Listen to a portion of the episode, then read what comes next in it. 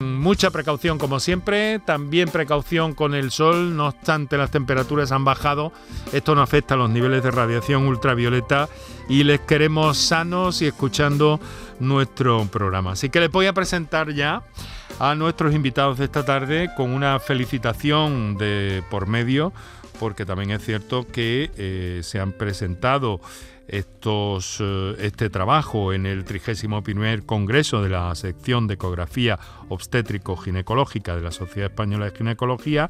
Han participado casi 600 ginecólogos y han reconocido muy bien este trabajo realizado por la inquietud de, si me lo permiten, estos jóvenes ginecólogos, buenos profesionales y además con ese... no sé cómo decirlo, ¿no? Con esa especie de ardor investigador que también se puede manifestar en la tarea y en la atención pública. Saludo inicialmente al doctor José Antonio García Mejido, ginecólogo, Hospital de Valme. Muy buenas tardes, doctor.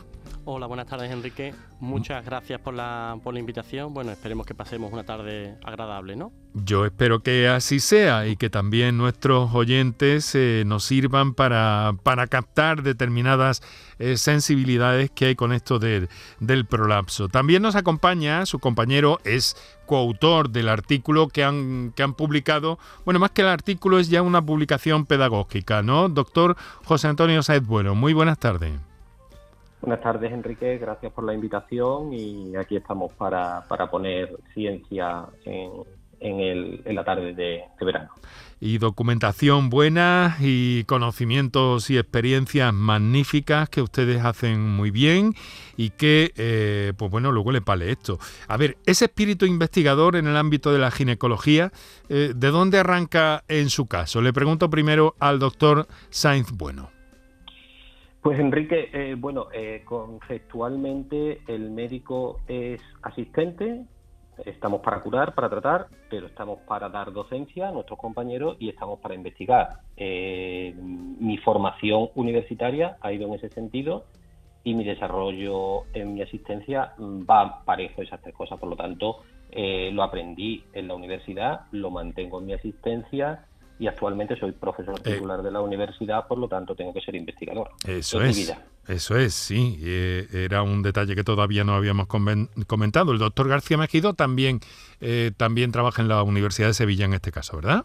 Sí, Enrique, soy profesor asociado, trabajo también en la universidad, doy clases desde el punto de vista también docente. Creo la importancia de la docencia en enseñar, en transmitir lo que tenemos que enriquecer a todas las generaciones que vienen, y por supuesto la investigación tiene que ocupar un puesto importante en nuestra labor asistencial, porque es la única manera de que no caigamos en el dogmatismo y que podamos seguir evolucionando. Bueno, el perfil es absolutamente humanista, lo están ustedes escuchando, pero dígame una cosa, doctor García Mejido, ¿cómo se puede trabajar de ginecólogo en un hospital, trabajar como profesor y encima tener este... Yo lo he definido así un poco calurosamente porque me resulta muy entrañable, ¿no? Esta especie de ardor investigador, de ardor científico.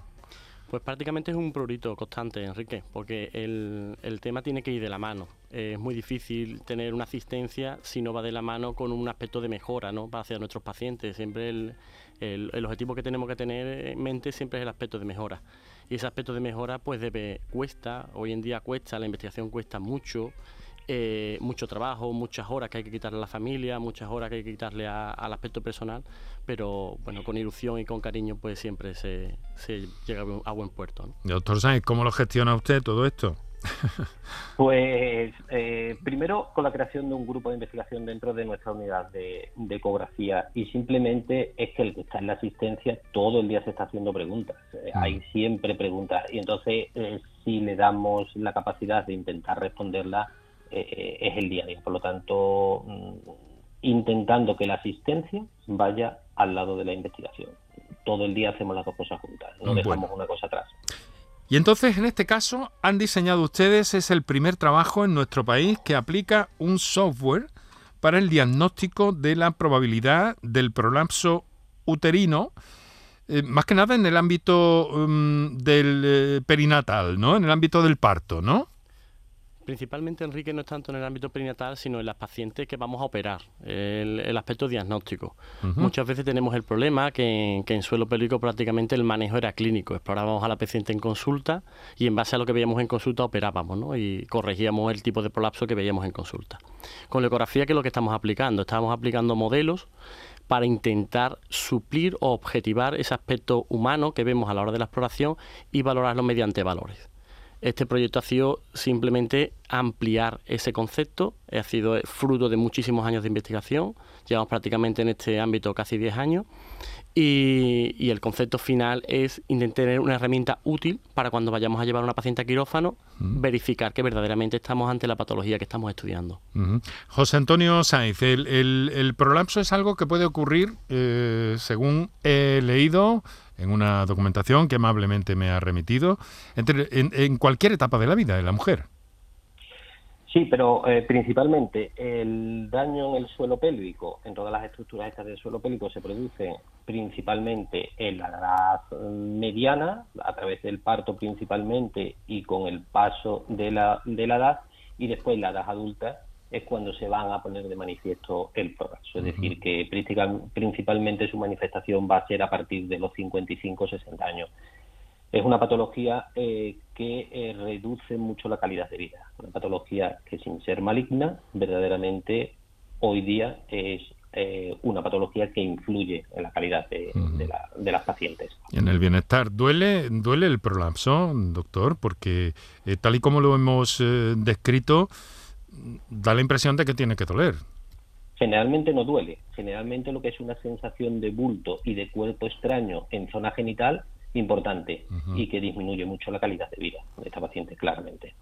Bueno, quiero recordar a nuestros oyentes, inquietos siempre, a nuestras oyentes especialmente hoy, en torno a este prolapso del que estamos hablando, con nuestros invitados que tienen a su disposición las notas de voz del 616-135-135 y los números de intervención directa en el programa 955-056-202 o 955-056-222. O sea que entonces quedamos en que puede ser una consecuencia del parto o de varios partos, ¿no?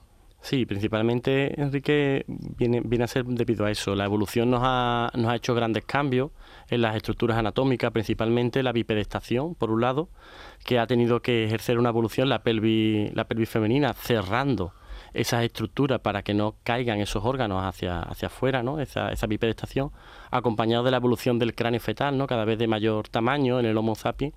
Eso ha propensa a las lesiones musculares del suelo pélvico. Tenemos que tener en cuenta que cuando se produce un parto, el paso de la cabeza por el canal del parto incrementa casi 3 veces lo que es la musculatura del suelo pélvico. Esas lesiones son las que propensan en un futuro la aparición de estas patologías, de estas disfunciones del suelo pélvico. ¿Y eso hay alguna forma de prevenirlo ya desde ese mismo momento del parto, doctores? Pues, ¿o hasta qué punto? Sí, justamente en ese aspecto, como antes refería mi compañero, llevamos 10, 15 años trabajando, ¿no? Entonces, identificar las lesiones después del parto de este suelo pélvico es un aspecto importante, para lo cual la ecografía hemos demostrado que es útil en trabajos previos, y hacer un ejercicio de rehabilitación, de reforzamiento de todo este suelo pélvico es una tarea que mejora claramente la calidad de vida y mejora o disminuye el prolapso en un futuro. Por lo tanto, en la salud de la mujer hoy día, en la consulta después del parto para valorar este suelo pélvico está al orden del día y es utilizado.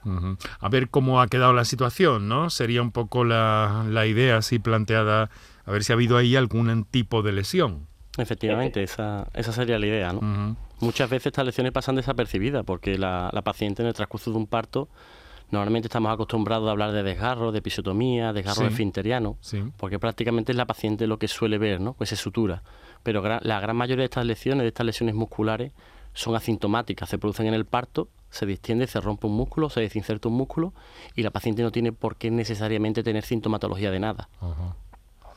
Caramba, o sea que estamos ante algo bastante delicado también. Y yo lo que me pregunto es una cosa, me llama la atención que tal y como el doctor García Mejido me ha enviado en sus notas, perdón, sí, ha sido el doctor García Mejido, me ha enviado en sus notas, sea una patología que va a más. ¿Por qué va a más? Cuando además en los últimos años estamos escuchando que se está potenciando mucho precisamente un buen mantenimiento de suelo pélvico, independientemente de sexos, también para varones. No es una patología que vaya más, Enrique. La patología siempre ha estado presente, únicamente que es calidad de vida. Prácticamente la paciente, por algo que antiguamente no se demandaba, como puede ser una pérdida de una incontinencia urinaria, sí, que se asumía que era normal después de un parto, hoy en día ese aspecto no se considera como normal. La paciente acude a consulta y tenemos que dar solución. Pero es una patología que siempre ha estado presente, no es una patología nueva. Bueno, pues vamos a hacer una cosa, doctores. Muchas gracias por estar con nosotros, por dedicar a todos los andaluces este trocito de su tiempo, que es muy valioso, como acaban de escuchar nuestros oyentes. Muchas gracias, doctor José Antonio García Mejido, doctor José Antonio Sainz Bueno, y Hospital de Valme, Sevilla, y con ese trabajo del que luego hablaremos un poco más despacio y ver qué difusión va a tener todo esto, ¿no? Ahora vamos a recordar a nuestros oyentes qué líneas tienen disponibles para intervenir en el programa. Ya tenemos algunas notas en espera y dedicamos un par de minutos para nuestros anunciantes. Para contactar con nosotros puedes hacerlo llamando al 95 50 56 202 y al 95 50 56 222 o enviarnos una nota de voz por WhatsApp al 616 135 135. Por tu salud en Canal Sur Radio. La mañana de Andalucía con Jesús Vigorra es tu referencia en la radio. Con la última hora del día, toda la actualidad, la información más cercana que buscas y el mejor entretenimiento. La mañana de Andalucía con Jesús Vigorra. Contigo desde las 6 de la mañana. Quédate en Canal Sur Radio. La radio de Andalucía. Aquadeus, ahora más cerca de ti, procedente del manantial Sierra Nevada, un agua excepcional en sabor, de mineralización débil que nace en tu región. Aquadeus Sierra Nevada es ideal para hidratar a toda la familia y no olvides tirar tu botella al contenedor amarillo. Aquadeus, fuente de vida, ahora también en Andalucía. Mano de santo, limpiar la ropa, mano de santo, limpiar salón, mano de santo y en la cocina, en el coche, en el watercloak, mano de santo para el hotel, mano de santo para el taller, mano de santo te cuida, mano de santo te alegra la vida, mano de santo, ponte a bailar y no limpies tanto, mano de santo, ponte a bailar y no limpies tanto. Seguramente el mejor desengrasante del mundo, pruébalo. Celebra el Día Mundial del Medio Ambiente con Social Energy. Únete a más de 3.000 clientes satisfechos con nuestras soluciones fotovoltaicas. Realizamos un estudio gratuito para ahorrar hasta un 70% de tu factura eléctrica y te regalamos un cheque de 200 euros en Amazon. Pide tu cita en el 955 44 11 11 o socialenergy.es y aprovecha las subvenciones disponibles. La revolución solar es Social Energy. Recuperar tu pelo está mucho más a tu alcance de lo que puedas imaginar. En Clínicas Beiman ponemos a tu disposición especialistas de primer nivel en microinjerto. Prestigiosos doctores y un magnífico equipo de técnicos harán que recuperes tu pelo de una forma sencilla, indolora y, lo más importante, con resultados garantizados. Beiman Capilar, con la seguridad de Clínicas Beiman. El resumen de la jornada, con la última hora del deporte, la economía y el análisis, lo tienes en El Mirador de Andalucía. De lunes a viernes desde las 7 de la tarde con Natalia Barnés. Quédate en Canal Sur Radio, la radio de Andalucía. Enrique Jesús Moreno, por tu salud, en Canal Sur Radio. Para contactar con nosotros puedes hacerlo llamando al 95 50 56 202 y al 95 50 56 222 o enviarnos una nota de voz por WhatsApp al 616 135 135. Por tu salud en Canal Sur Radio. Bueno, pues en estos momentos son las 6 de la tarde y 24 minutos. Estáis escuchando Canal Sur Radio. Esto es Por tu Salud. Por cierto, entramos en la última semana de la presente temporada de radio, 2021-2022, aunque estaremos de una forma u otra con ustedes durante el verano, ya oirán.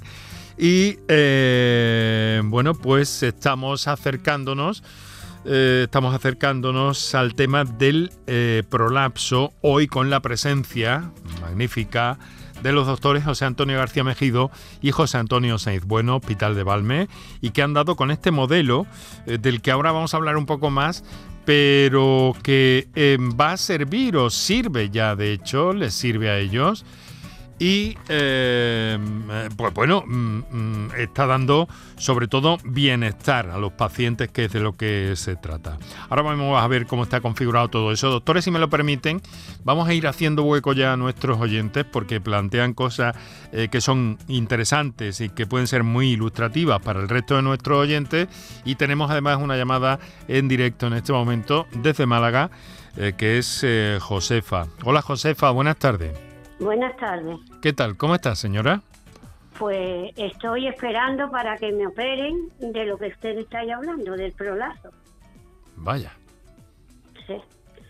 Bueno, yo no he dado a luz ahora. Yo tengo 68 años. Y el año pasado me operaron del útero y me lo quitaron. Y a los 2 meses de estar operado, me noto un bulto. Y el bulto cada vez está más grande. Y molesta, como han dicho los doctores, molestan para todo. Molesta para andar. No se puede hacer fuerza. No se puede hacer una vida normal de ir a la compra y coger las bolsas, porque cada vez se sale más y se va saliendo más. Entonces, yo quisiera que me dijeran qué solución hay mientras me operen o no me operen. Bueno, pues vamos a trasladarle todo esto. Si le parece, Josefa, no se retire, por si hay que puntualizar alguna cosita, al doctor José Antonio García Mejido, al doctor José Antonio Sainz Bueno, que ya es curioso que trabajen en su ámbito científico tan codo con codo, y además sean tocayos. Pero bueno, vamos a ver, ¿quién nos puede decir algo sobre este caso de Josefa, doctores? Vamos, cualquiera de los dos. Es un caso... García Mejido. Sí, muy buena. Es un caso típico, ¿no? Es una paciente que, bueno, tuvo sus hijos en su edad reproductiva, llega a la menopausia, los ligamentos se distienden, el colágeno disminuye y se produce, pues, es la salida del prolapso, ¿no? Josefa incluso nos dice que tuvo una histerectomía.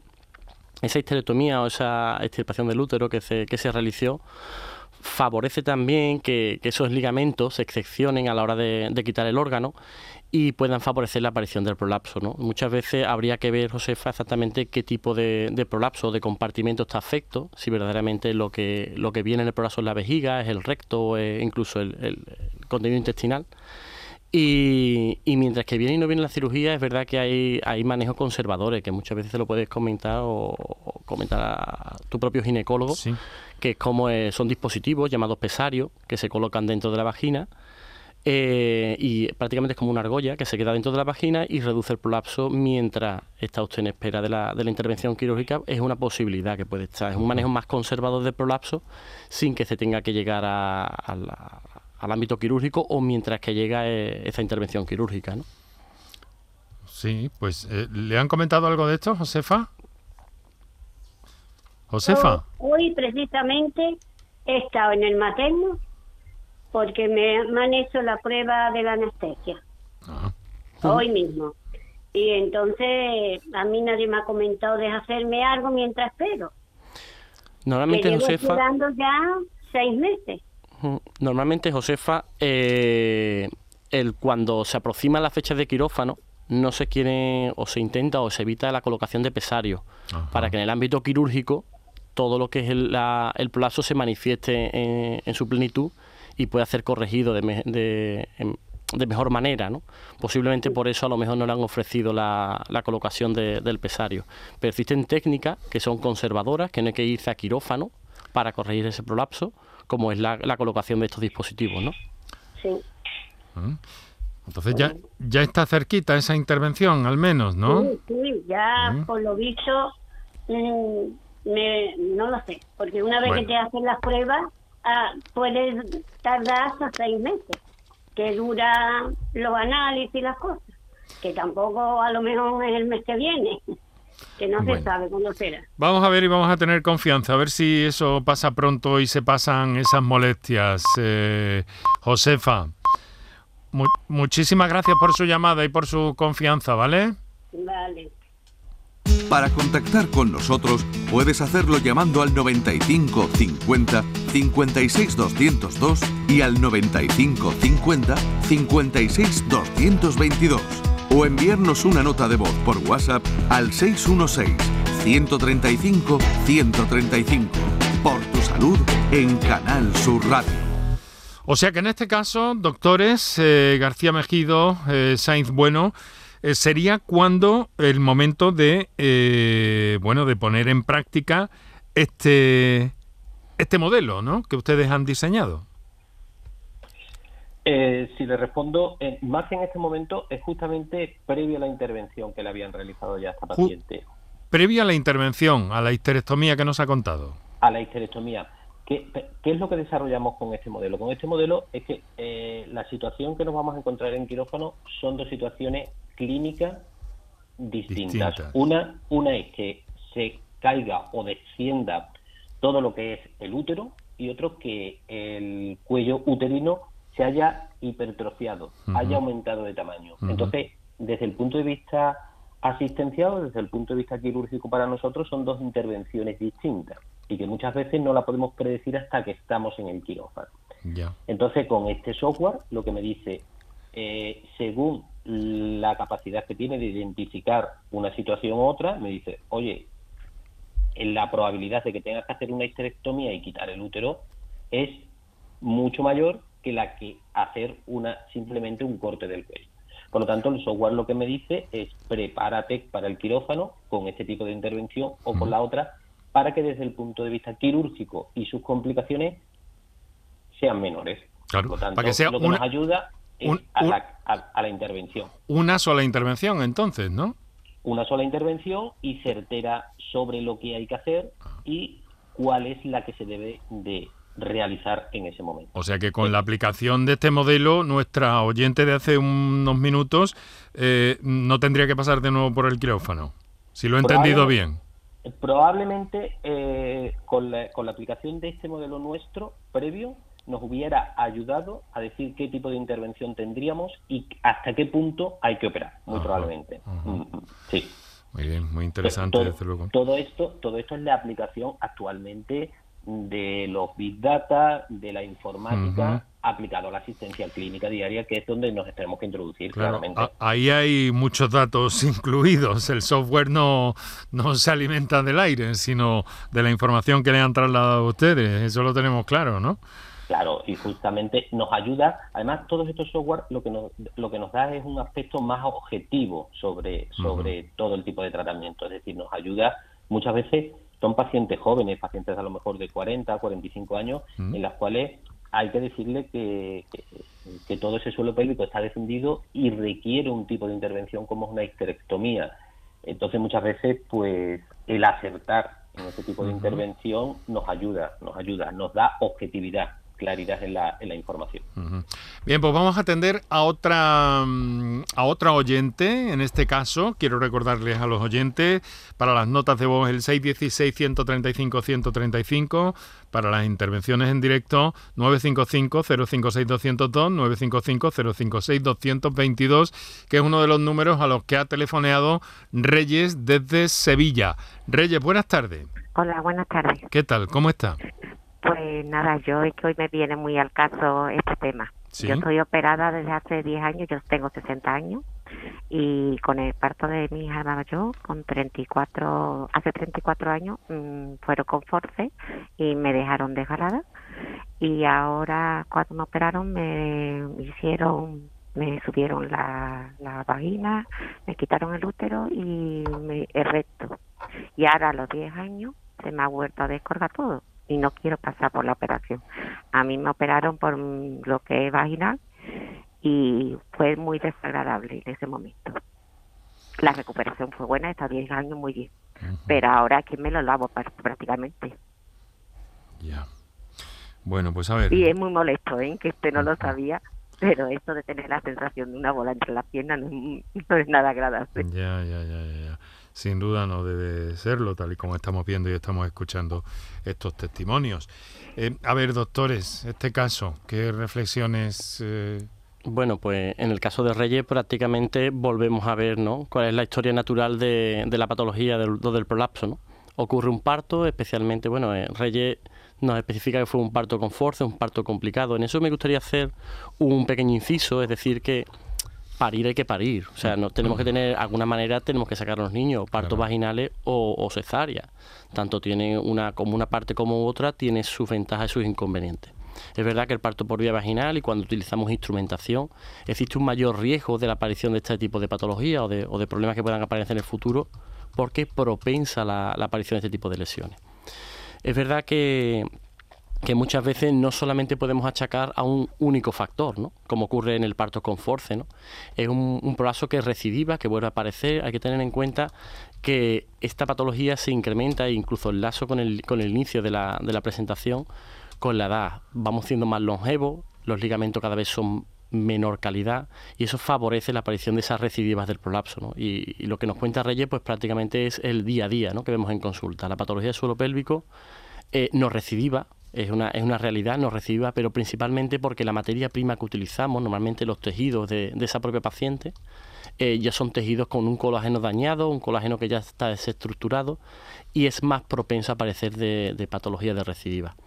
Reyes nos pregunta de si verdaderamente qué puede hacer ella por no pasar por quirófano. Pues Reyes, prácticamente nos está quedando la posibilidad de utilizar lo que hemos estado hablando con Josefa, ¿no?, algunas de las técnicas conservadoras de colocación de algún presario para evitar que tengas esa molestia principal de ese prolapso. La malla, eso claro, con la dayoplástica, pilates por ejemplo, pero se ha vuelto a bajar. Efectivamente, las mallas muchas veces, sí, no, es que en medicina, como todo en esta vida, no podemos garantizar nunca un 100% de éxito, ¿no?, en todo, ¿no?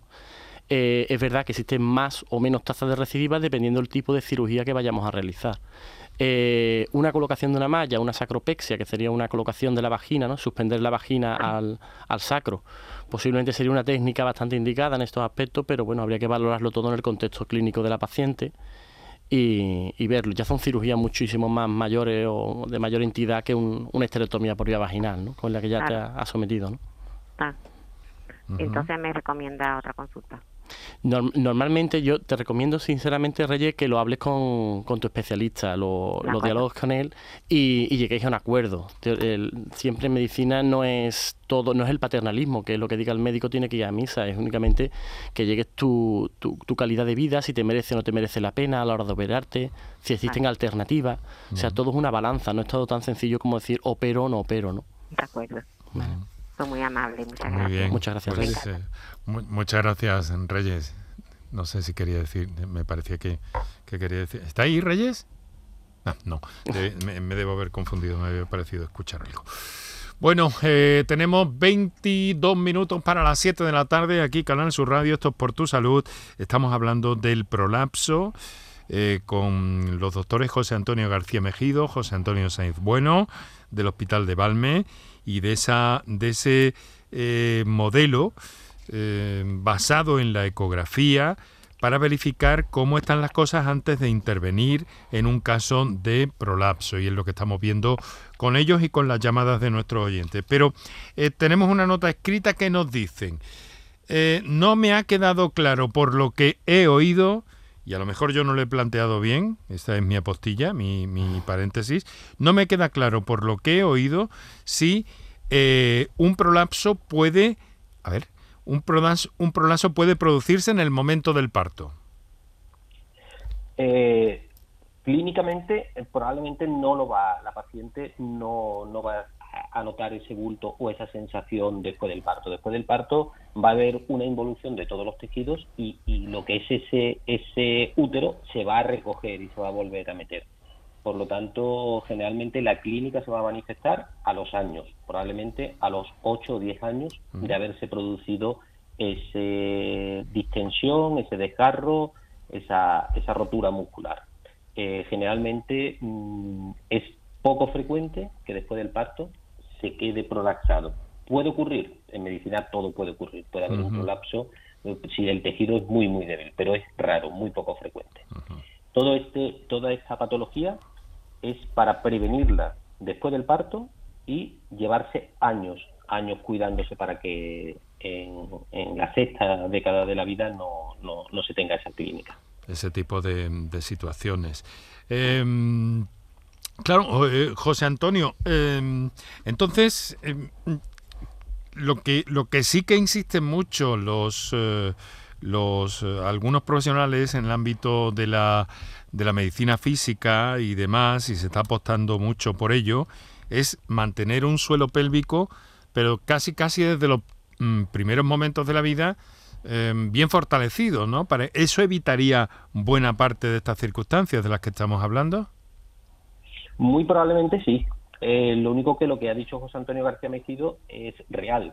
El tipo de colágeno o el tipo de tejido que tenemos cada uno influyen en nuestra evolución. Uh-huh. Un colágeno débil y un tejido débil va a requerir mucho más ejercicio.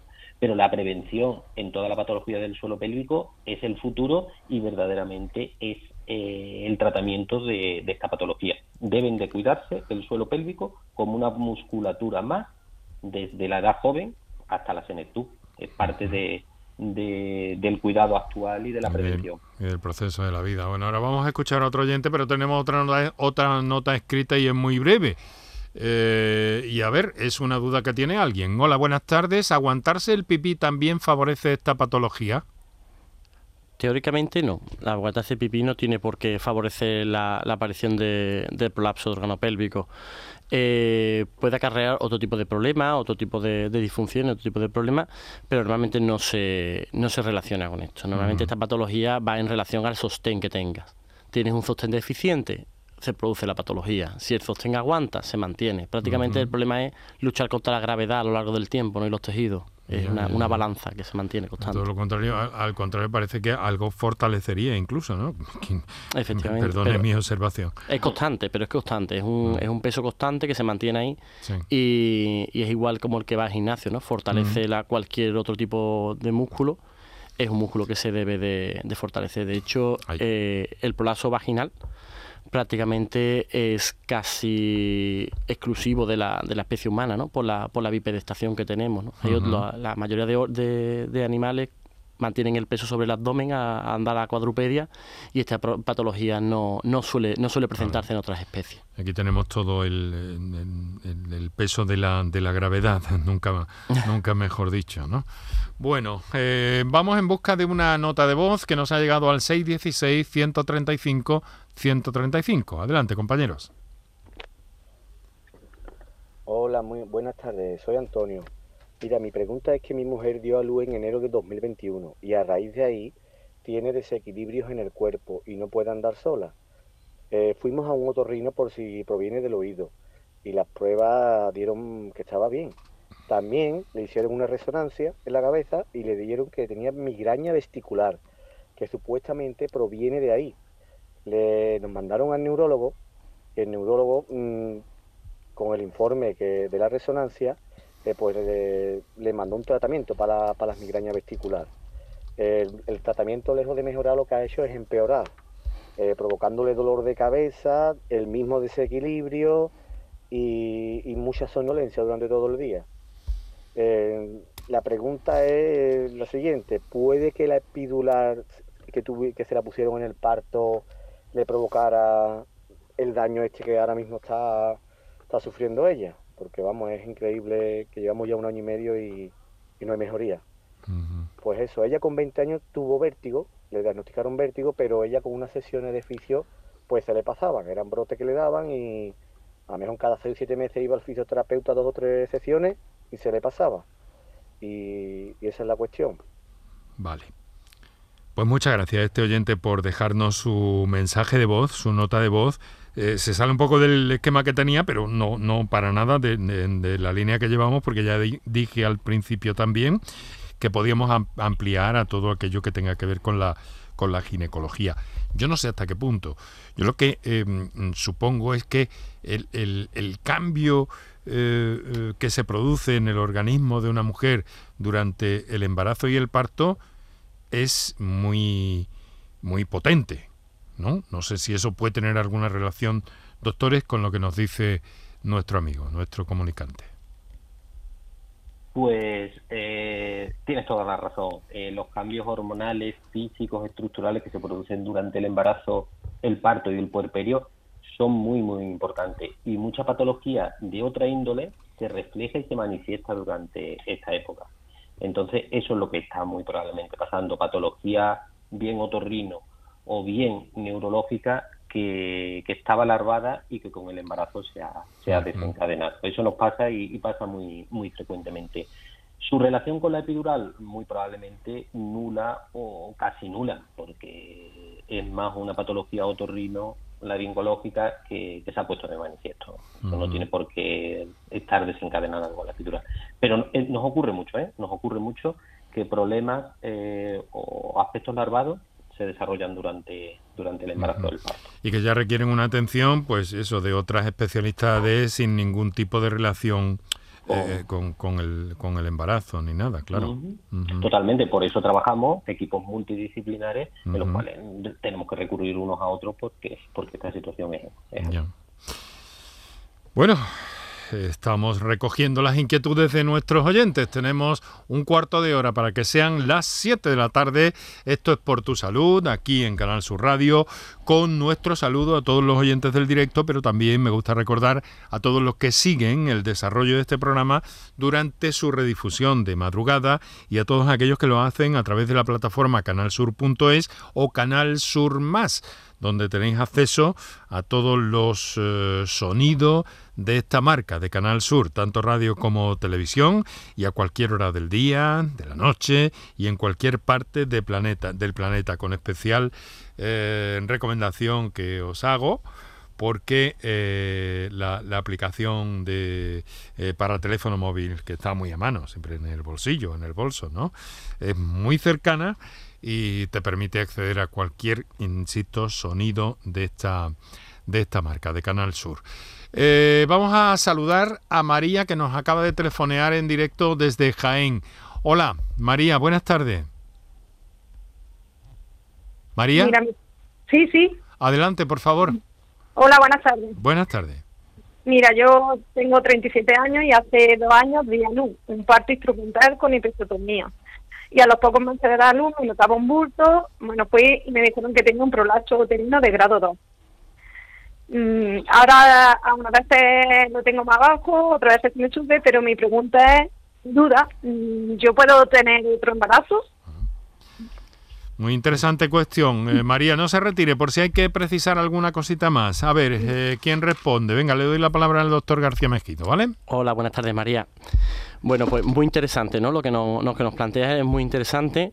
Es verdad que has debutado muy pronto después del parto, ¿no?, después de la lesión, y aparece. Muchas veces el colágeno que se tiene, o los tejidos que se tienen, depende de una paciente a otra el grado de manifestación de la patología.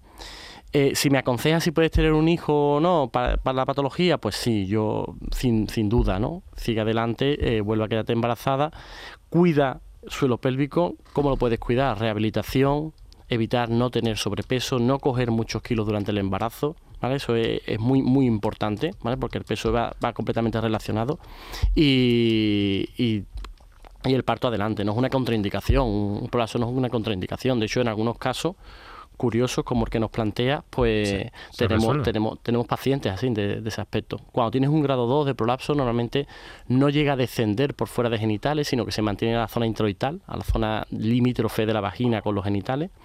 Y bueno, informarte de que puede ir a más, ¿vale? Cuida de tu suelo pélvico, ¿vale? Porque la solución no es la cirugía. La solución es que aumentes la hipertrofia del músculo, te cuides en ese aspecto, evita coger peso, ¿eh? Y cuidar de tu salud vaginal es lo más importante en este aspecto. Pero el parto, por supuesto, si quieres buscar un siguiente embarazo, sin problema. María. Vale. Estuve yendo al suelo pélvico, estuve yendo al fisio. Lo que pasa es que ya en el trabajo no tienes tiempo, ¿no? Eso es una de los grandes hándicaps que tenemos en la sociedad, y lo vimos en uno de estos proyectos que iniciamos. Fue en pacientes de estas lesiones asintomáticas, de lesiones del músculo. Incluso María es que nos plantea que tiene una patología en sí, ¿no? Tiene esas molestias de bulto en genitales, pero cuando intentamos rehabilitar el suelo pélvico de manera constante en pacientes, es uno de los grandes problemas que tenemos, porque la sociedad que vivimos no tenemos tiempo suficiente como para dedicarle ese tiempo, y en ese aspecto sí estoy de acuerdo con María, ¿no? Pero igual que sacamos tiempo para ir al gimnasio, deberíamos de cuidar un poquito nuestro cuerpo para cuidar de ese aspecto como cualquier otro más, ¿no? Yo creo que sí, que tenemos que organizarnos, María, si me lo permites. Tenemos que organizarnos. Sí. Y también yo digo, a ver si se pudiera hacer algo para que lo cubriera la seguridad social, porque cubre muchas cosas y esto también es importante, ¿no? Para todas las mujeres, porque muchas mujeres igual y siempre es todo igual. Bueno. En ese aspecto, María, esa es nuestra misión. Los que nos dedicamos a la asistencia y a la investigación, le tenemos que crear el prurito a nuestro sistema sanitario, y ya en Valme tenemos un grupo multidisciplinar de suelo pélvico donde los rehabilitadores están incluidos y donde solicitamos a nuestro hospital que se incluyan estas pacientes. Y, por ejemplo, en Valme ya se están empezando a incluir ciertas pacientes. Por lo tanto, nosotros tenemos que ponerlo de manifiesto, lo ponemos de manifiesto y lo intentamos incluir también en la seguridad social, claro que sí. Sí, porque aquí en San Salvador no. En otros países se encuentra dentro de la sanidad, ¿eh? En otros países la rehabilitación postparto sí se encuentra incluida. Sí. Bueno. Pues muchas gracias, María, muchas gracias. Ánimo, en cualquier caso, esa duda que tenía, que me parece, como ha dicho el doctor García Mejido, muy interesante, que no hay ningún problema por un segundo embarazo, incluso que puede mejorar la situación, he creído entender, en algunos casos. Si cuidamos las estructuras, sí. El tema es cuidarnos, ¿no? Tenemos que cuidarnos y tenemos que introducirlo dentro. Igual que un diabético se cuida el azúcar, sí.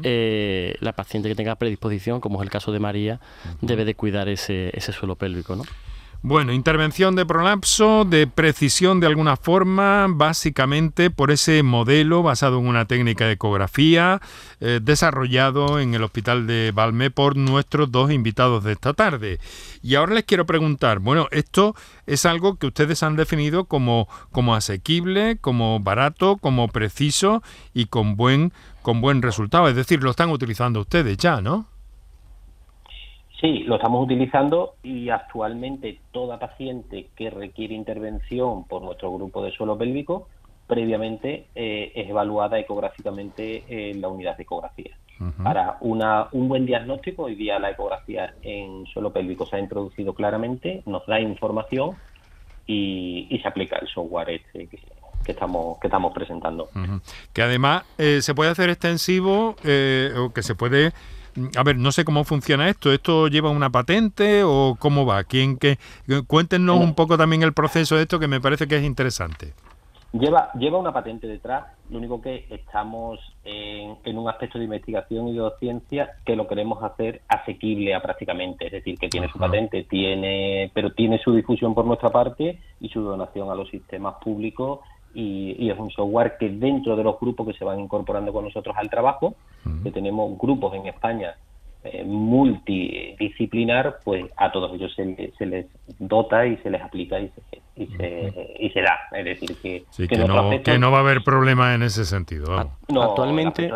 El aspecto de difusión y de docencia del grupo de investigación de Valme es total y damos cursos, damos software y no tenemos ningún problema en ese aspecto. Doctor García Mejido, ¿qué iba a decir? Actualmente, Enrique, este mismo software estamos intentando hacer, estamos realizando, que lo finalizaremos en septiembre, un estudio multicéntrico que lideramos de 5 hospitales de España, con 5 hospitales de España, para intentar validarlo en toda la patología de suelo pélvico, ¿vale? Para referenciarlo en diferentes centros, para ver su utilidad a nivel de todo el territorio español. Pues ahora mismo estamos trabajando ahí y, como dice mi compañero, nosotros todo lo que hacemos es por el bien de nuestras pacientes y nuestro objetivo es buscarle soluciones, ¿no? a problemas que tenemos reales, ¿no? En consulta. Claro, y luego hay una cosa, ¿no? Y es que, vamos, que el efecto que tiene es magnífico. Y qué impresión han capturado ustedes cuando han presentado este modelo en el Congreso de la Sección de Ecografía Obstétrico-Ginecológica de la Sociedad Española de Ginecología. ¿Qué les han dicho sus colegas? ¿Cómo les han percibido? En fin, cuéntenos, háganos un poco de cronista para terminar el programa de eso. Pues dentro de la patología del suelo pélvico, daros cuenta que la ecografía aplicada a este campo es una de las grandes hándicaps o grandes retos, ¿no?, que va teniendo el ginecólogo, ¿no?, porque no es la típica ecografía que solemos realizar en consulta. Nos han felicitado principalmente por la sencillez que tiene el modelo, porque prácticamente lo que tenemos que hacer es una medición desde el pubis al fondo uterino y ver cómo esa medición cambia durante la realización de un empuje de la paciente. A eso le asociamos la edad de la paciente y nos da una probabilidad, un porcentaje de que esa paciente padezca o no padezca el prolapso uterino. Esa simpleza o esa sencillez, que lo que nosotros queremos aplicar, herramientas básicas, herramientas útiles que podemos aplicar, es lo que prácticamente ha marcado la diferencia de este modelo con otros aspectos de mucho más complejos que podemos encontrar en la literatura. Bueno, ¿y ahora en qué andan ustedes? Porque les veo inquietos. Bueno, trabajan muchas otras cosas de las que no hemos hablado, en fin, en diagnóstico fetal, por ejemplo, que me parece un asunto súper interesante, pero ahora ¿en qué andan ustedes? Porque si han terminado con esto, viendo cómo funcionan ustedes y con ese espíritu investigador que tienen, ¿estarán en otro proyecto a la vista o qué? Pues primero, en respuesta a la pregunta anterior, Enrique, como te había dicho José Antonio, el feedback mayor que tenemos es que la gran mayoría de grupos importantes de España de suelo pélvico se montan a nuestro carro y quieren trabajar en un estudio multicéntrico. Es decir, todo aquello que le aportamos se introducen ellos en el trabajo. Por lo tanto, ese es nuestro mayor feedback, el estimular a los compañeros y saber que eso va para adelante. Y dentro de la patología de suelo pélvico estamos intentando desarrollar otro aspecto importante, como había dicho José Antonio antes, que es ¿somos capaces de identificar ese colágeno que no funciona bien? ¿Somos capaces de introducir en estas fórmulas la identificación de un colágeno malo?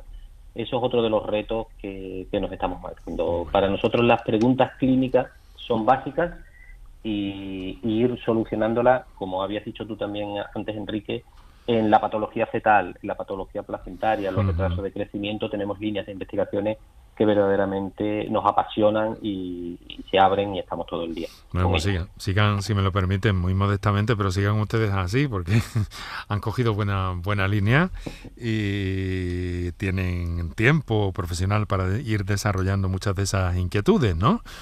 Me he permitido decir al principio 2 jóvenes ginecólogos del Hospital de Valme, y que les quiero agradecer mucho que hayan compartido con nosotros este ratito de su tiempo y esta buena información y sensaciones que nos han transmitido.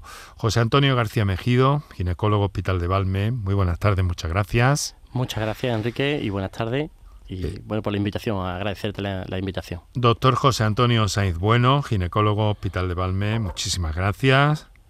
Gracias a ti, Enrique, y nos tienes para lo que nos necesite, y todo lo que sea investigación, docencia y asistencia, aquí tienes a 2 personas interesadas y apasionadas. Pues encantados de haberles tenido, muchísimas gracias, de felicitarles desde luego por ese espíritu, y nosotros lo vamos a dejar aquí con el mejor de los saludos y adelantándoles que mañana vamos a hablar, miren, de alergias y picaduras estivales. ¿Qué debemos tener en cuenta para evitar sorpresas? Bueno, pues de eso nos hablará también una magnífica profesional mañana en el programa. Muchas gracias por estar aquí. Nuestro agradecimiento hoy para Toñi González, de Comunicación del Hospital de Valme, y aquí en la radio, Kiko Canterla en la producción, Juan Carlos Varas en el control de sonido, Paco Villén en la realización y Enrique Jesús Moreno, que os habló. Encantado. Ahora en un instante van a llegar las noticias, la actualidad de este día. Un saludo, buenas tardes y mejor noche.